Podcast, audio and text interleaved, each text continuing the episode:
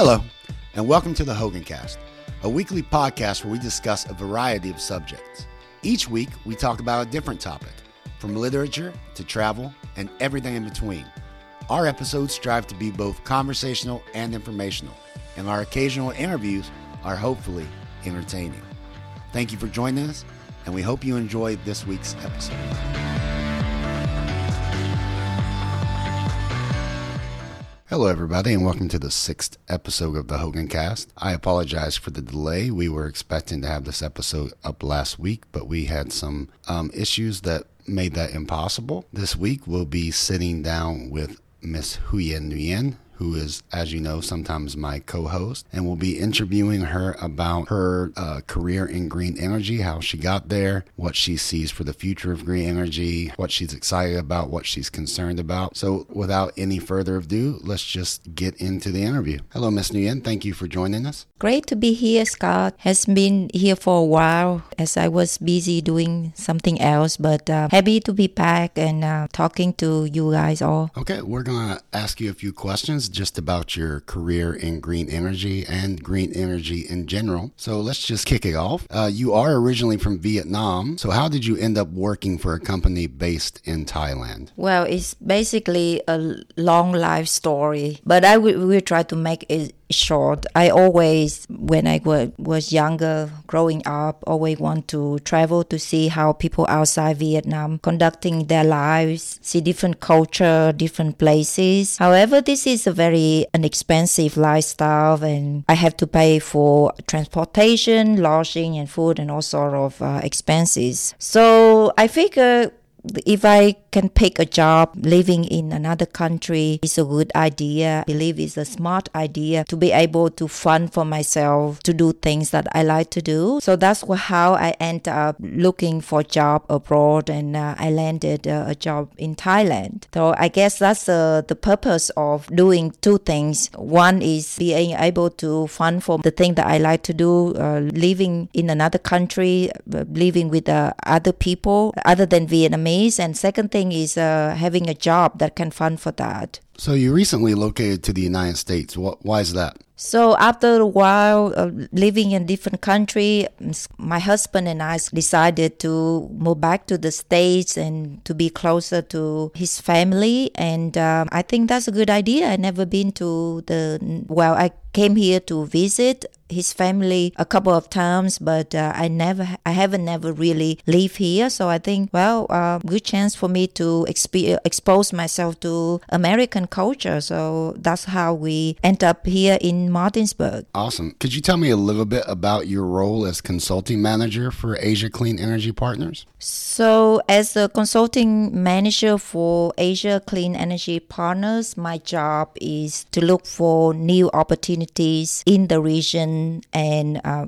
engage with uh, the uh, manager to decide whether we can pursue uh, those opportunities. And one of my uh, priorities is working with the UNIDO program called Private Financing Advisory Network, which provide coaching, free service coaching, and investment facilitation for clean energy and climate projects in Asia. So you mentioned UNIDO. Is that the United Nations Environmental Development Organization? Is that what that stands for? Uh, sorry for uh, being so brief. Uh, well, I always assume that people know all the acronyms. So U- UNIDO means United Nations for Industrial Development Organization. And how long have you worked at Asia Clean Energy Partners? So this is my third year at Asia Clean Energy partners, or we, we in short we call H, H partners. So I started in late uh, 2019 uh, when I was in Japan, basically joining my husband uh, living in a small town in northern part of the of uh, Japan, and I was uh, not working at that time. I saw the advert from the company who founded by the person I know, so I think wow, it's a perfect fit for me, so I applied for that. So you knew at least one person at the company before you uh, actually got the job. Was that beneficial? So the company were founded by two partners, and one of the partners I know him since the time I was in Bangkok. Well, it's, it's nice to be able to, to to have some sort of connection, but it was not the main idea how I was hired, and uh, I have to go through the interview like um, the rest of the other applicants, and uh, I learned later when I joined the company that both co-founders they told me that they were very impressed with my performance and my experience. So that's how I was chosen among 80 applicants. Did you study clean energy or environmental policy or anything like that at university? No, I have no clue about clean energy or anything like that at the university. Early in my career, I started as working f- to support the poor communities in Vietnam. And then I,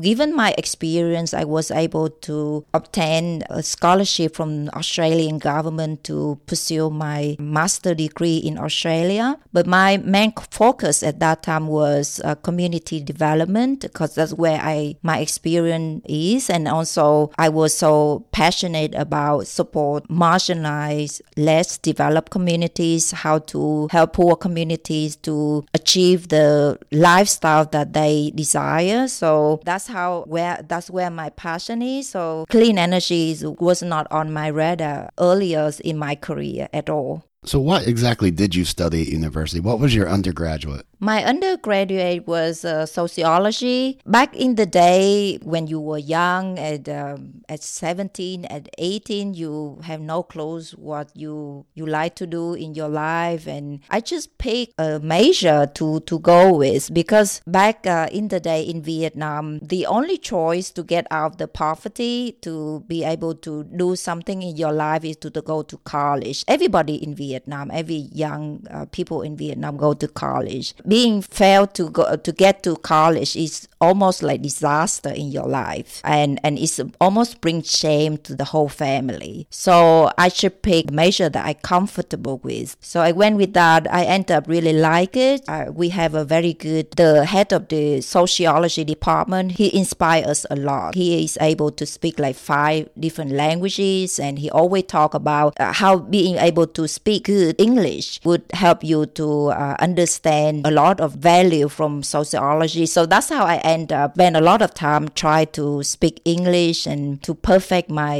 English abilities. And your graduate, you said, was community development in Australia. Is that what you studied when you went to Australia? Yes, so like I said earlier, that uh, after graduated, joined a project funded by the Australian government to support the poor communities in my hometown, and uh, I worked with them for five years and fell in love with that. I felt my uh, I found my purpose, and uh, I think that's what I like to do for the rest of my life to so to work with the poor community, being close to them, work with them, uh, give them the support that they need. You didn't study green energy, and you were in love with community development. How did you end up being involved in renewable energy? Yeah, it sounds like uh, there's a no connection, and I never have uh, imagined my life that would end up working in the power sector, which is something very alien to me. But I guess it started from the main purpose, the the interest that I always like to do. For instance, like I like to travel a lot. I like to see people. So I got a job in Thailand, uh, working with the intergovernmental organization in uh, no- the northern part of Thailand. And uh, also at that time, uh, I worked to support the small size enterprises in, in countries in the Mekong region. I went from working for with communities to working with small size enterprises. And then uh, later on, my husband and I decided to move to Bangkok. I ended up working for the University of the Thai Chamber of Commerce, supporting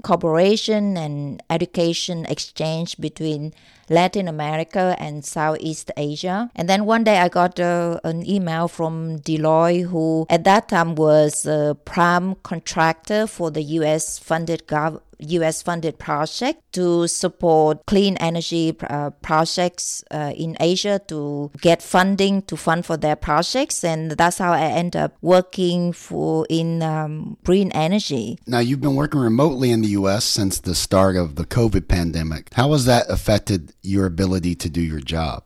At first, it was nice, but then it increasingly challenging for me because um, now I'm in the U.S. and all my work is in Asia, so I have to uh, adjust my t- myself because of the different time zones. I work in the day, and I also have to take a call and work with my colleague in Asia uh, when they get up. So I feel like I'm an owl and work uh, because I work most of the evening at least uh, four or five times uh, a week, and I feel I, I feel extremely tired. And at some point, I almost uh, I feel like I almost give up. But my my company, the the co-founders, they are very very flexible and they're very supportive. They try to have some sort of um, what they call no fly zone. So I don't have to work or have any calls with clients between 11 to 8 a.m. in the, the next morning. So I will have t- uh, sufficient time to rest properly and to start my day fresh. So I really appreciate that. I think I, I look forward to be able to meet people in person again, to, to do business in person again. I feel, like I said earlier, uh, part of that, uh, part of the challenge is I, I felt, I feel very, very tired, uh, but also I feel lonely because um, I, I am by myself most of the time. I feel like I look at the wall 20, like eight hours um, by myself. So I feel very lonely lonely and anxious and agitated. But this kind of experience also teach me to, to be patient, learn to accept the situation and and also I have I have recently learned uh, to do meditation as well and it's helped a lot and it calmed me and make me relax a lot. How would you compare renewable energy initiatives in the United States to those that you've seen in Southeast Asia? Obviously, not only in the renewable energy sector, but other sectors of the economy, the United States uh, is well advanced as compared to uh, other countries in Southeast Asia. So most of the time, we we have uh, experts coming from the United States, bring in their experience and best practices and uh, expertise to help country in uh, Southeast Asia to de- develop both uh, in terms of the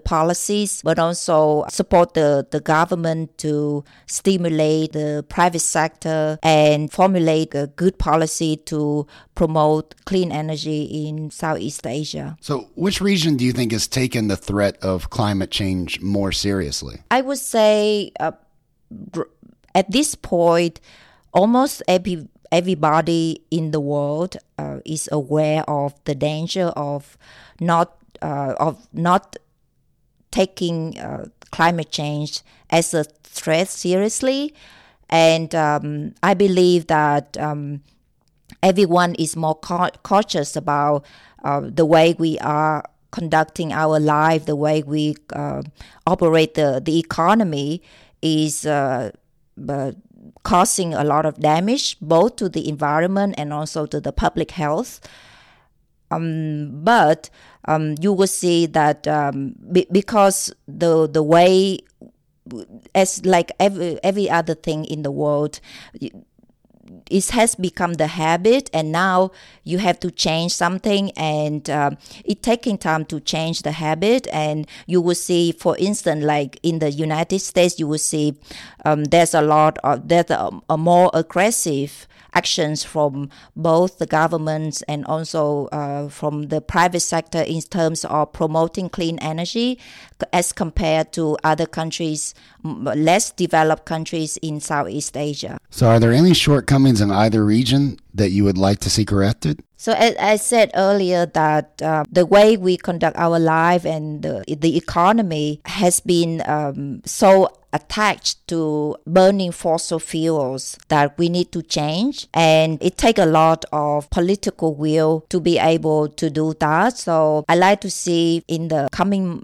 years would like to see it happen quicker in that um, the government would be more willing to stay away from or, or cut off the subsidy to the to fossil fuel and move the investments into uh, clean energy so we talked about the shortcomings, but what are some of the most impressive green energy initiatives that you've seen in, in the U.S. or Southeast Asia or any of the regions that you've been? I see that most countries are having a different kind of initiative to support the movement of towards the net zero emissions and uh, decarbonization. So uh, in the United States, for instance, right now I see that uh, the Department of Energy has a loan program to uh, support particularly enterprise and companies that have uh, innovation in clean energy technology. For example, in battery battery storage. And uh, or back in Asia, last year uh, the the Asia Development Bank support the government of Cambodia to uh, build the solar power plant uh, with the lowest power tariff of around 38.77 cent per kilowatt hour, which is considered the lowest power tariff in Southeast Asia.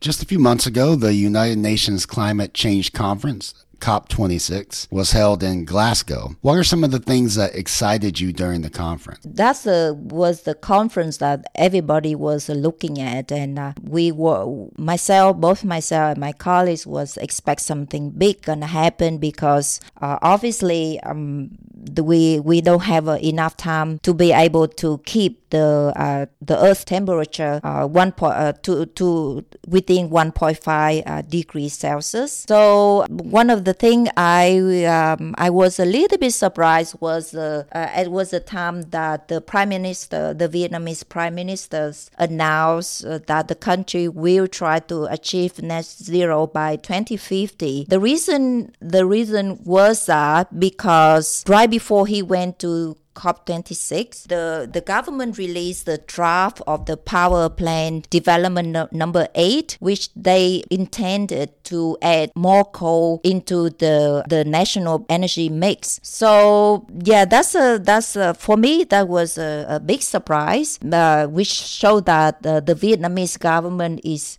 definitely committed to the net zero and um, I hope that after he come back from the COP26, he would make a big change in the revised in the revised version of the uh, National Power Development Plan number eight. Well, you know, you mentioned coal there with Vietnam. I know that you're a big proponent of the phase out coal initiative. But after living here in West Virginia, has your opinion changed at all? Well, I have a tiny correction from your question. Actually, at the COP26, even though uh, everyone tried to convince the parties who joined the conference that we need to phase out coal, but then on the last day of the uh, the conference, uh, the Indian came up and joined with some other country to agree that we will phase down, not phase out because developing countries needs more time to be able to uh, develop their economy and uh, to have enough finance to be able to close down all the coal power plant that they have in the pipeline. So no, living in West Virginia doesn't alter my opinion. Actually, is uh, enforce my determination to support people here in West Virginia to be able to get out of the the industry and and um, to be able to get to a different way of generating income rather than just relying on coal. Because to me, burning fossil fuels is no longer justifiable uh, as they are extremely dangerous for the environment and the public health. And for me, yeah, it sounds very difficult to be able to transition to another uh, industry or another sector. But I believe that if,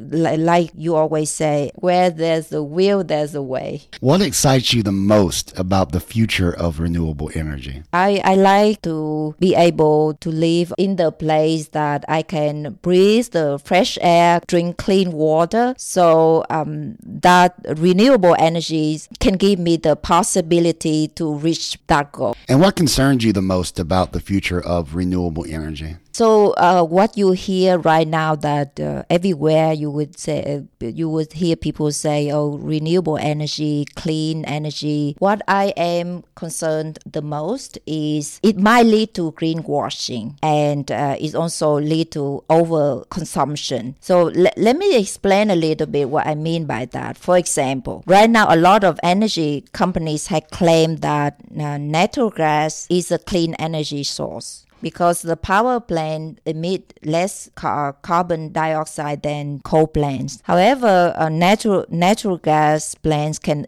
um, emit large amount of methane, a potent greenhouse gas with a warming potential more than 85 times of carbon dioxide. The second point I like to make is the way we overconsume everything in life. For for example, that uh, right now everybody talking about electric vehicles and uh, they want to switch to EV in order to reduce their carbon footprint. But we have to be very careful about that because let's say every household in America get uh, three electric vehicles, which is uh, very good. But then to, to be able to produce an EV is uh, require a lot of resource. For example, to produce uh, an EV, it costs up to 60% more of uh, electricity to be able to produce one car. And um, for uh, on top of that, uh, produce battery for EV, you need uh, lithium. And mining lithium is has a lot of human rights and environmental costs associated with that. And mining lithium also uh, produce a lot of carbon dioxide.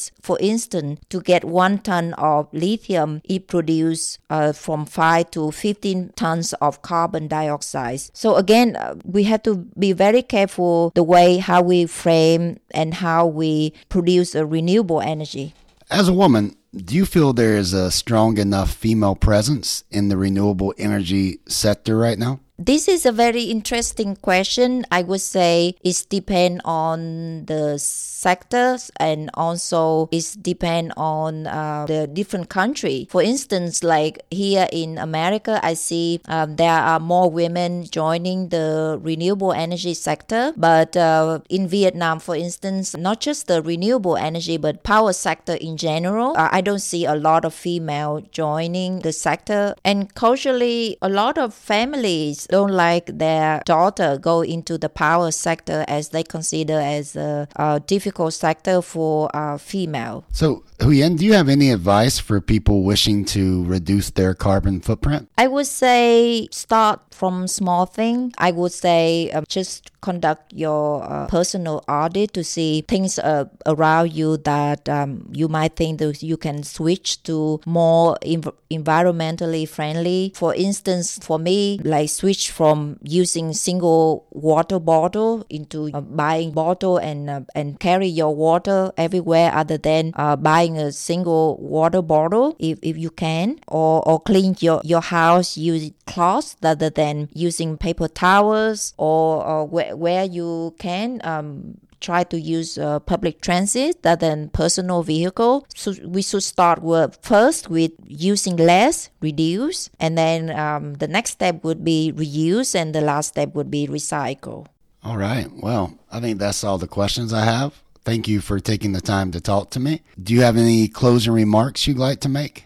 I hope that what I shared here would uh, inspire you to start doing um, something to reduce your uh, carbon footprint and uh, do something to leave less damage to the environment. All right. Thank you again. And we hope to talk to you again soon. Bye bye.